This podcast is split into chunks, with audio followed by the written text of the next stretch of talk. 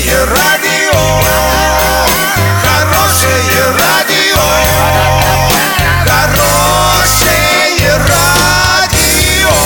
Радио Шансон. С новостями к этой минуте Александра Белова. Здравствуйте. Спонсор выпуска «Строительный бум» ИП Халикова РМ. Низкие цены всегда. Картина дня за 30 секунд. Тысячи арчан приняли участие в Параде Победы. В День Победы 91-летней оренбурженке вручили российский паспорт.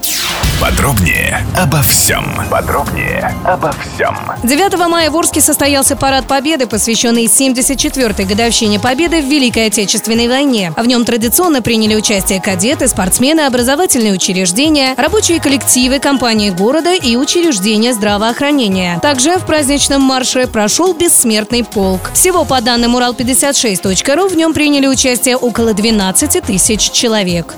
9 мая паспорт получила 91-летняя жительница Оренбурга Вера Муращенко. Вера Ивановна родилась в Шарлыкском районе Оренбургской области в 1928 году. Затем ее семья переехала в Казахстан. Более полувека уроженка Оренбурга проживала в Узбекистане, но решила вернуться на родину. Великая Отечественная война не обошла стороной семью Веры Ивановны. О тех временах она, как и многие очевидцы тех грозных лет, говорит немного. Мне было почти 13 лет, когда мы стояли и слушали по радио о начале войны. Тогда мы еще не понимали, насколько это страшно. Кушать было нечего, голодали. За хлебом вставали в очередь в 4 утра. Именно так вспоминает Оренбурженка.